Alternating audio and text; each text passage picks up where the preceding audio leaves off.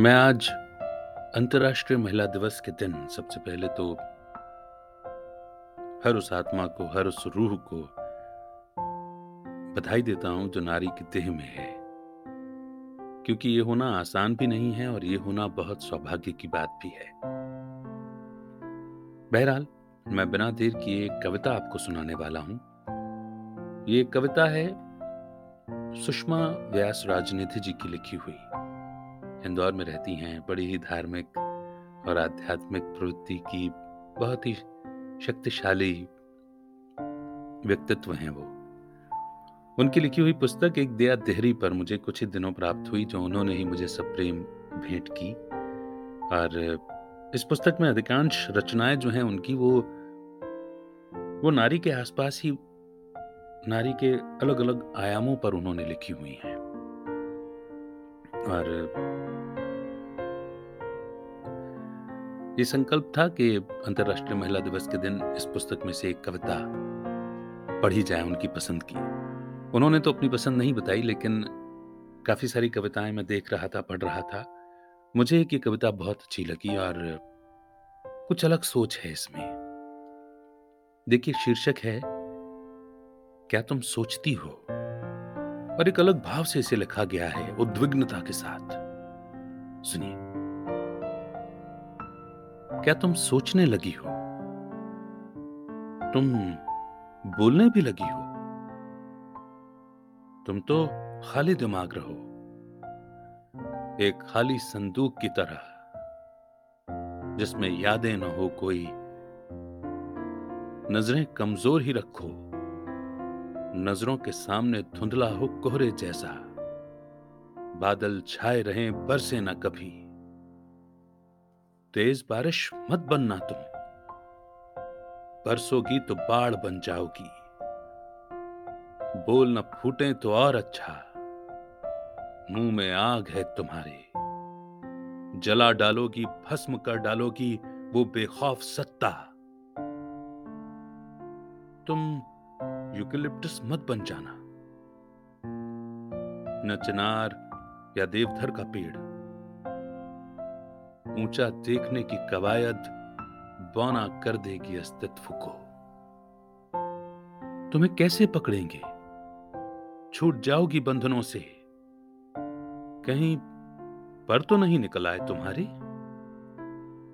निकले तो फिर छोटे ही निकालना।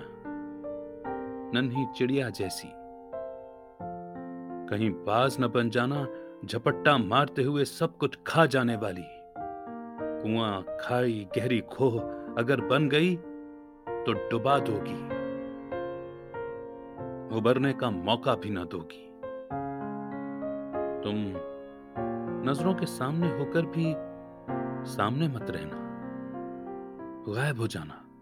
छू छू मंतर। जादूगर की छड़ी घुमाते ही होकर भी मत होना वहाँ जहाँ तुम सिर्फ़ औरत हो। सिर्फ़ औरत, स्त्री, कुछ और नाम नहीं। स्त्री, तुम कभी कल मत बनना। आज ही रहना। आज आज,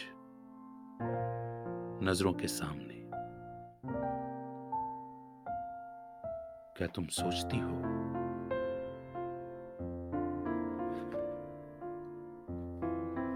कमाल की पोइम है। कमाल की। सोचिए, जिसे हम मतलब मुझे जो भाव समझ में आ रहे हैं वो ये कि जिसे हम साधारण समझते आए उसके अंदर कितनी असीम संभावनाएँ, कितनी असीम शक्तियाँ हैं। मुझे यूँ लगा जैसे मैं देवी के काली रूप को शांत होने के लिए कह रहा हूँ और कह रहा हूँ कि तुम शीतला ही बनी रहो। क्योंकि यदि तुमने काली का रूप धारण कर लिया तो फिर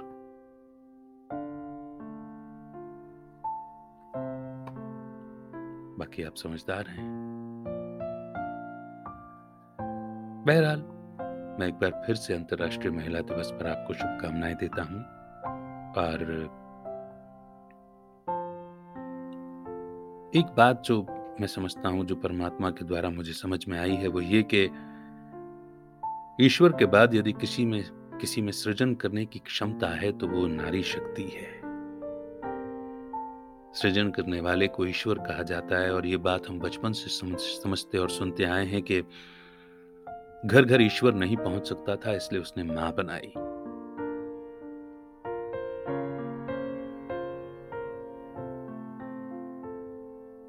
और परमात्मा शिव, जिन्हें हम ज्ञान का सागर कहते हैं, प्रेम का सागर कहते हैं, वे भी ज्ञान का कलश जो है ना, वो नारी शक्ति के शीश पर ही रखते हैं। वो जानते हैं कि नारी अपने हर रूप में प्रेम स्वरूप बनकर, ज्ञान स्वरूप बनकर, अपने मृदु और कोमल स्वभाव से स्नेह स्वरूप बनकर और ज़रूरत पड़ी तो शक्ति स्वरूप बनकर, काली स्वरूप बनकर। दुर्गुणों का हरने वाली दुर्गा बन, बनती है, बन सकती है। है ही। और एक और विशेष बात वो कहते हैं कि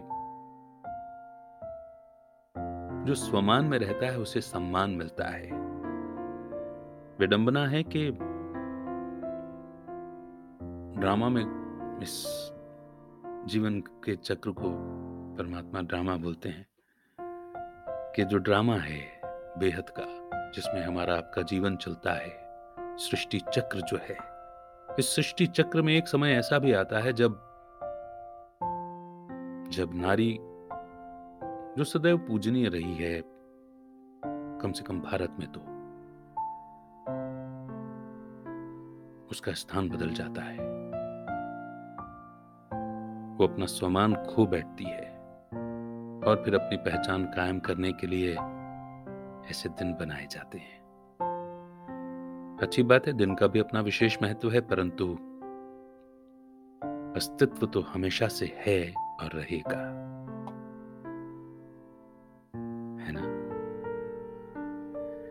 एक बार पुनः अंतर्राष्ट्रीय महिला दिवस की शुभकामनाएँ और सुषमा व्यास राजनीति जी को बेहद शुक्रिया। कैसी लगी आपको ये कविता? ज़रूर बताइएगा और यहाँ तक सुनने के लिए शुक्रिया। जुड़े रहिए। बहुत बहुत धन्यवाद।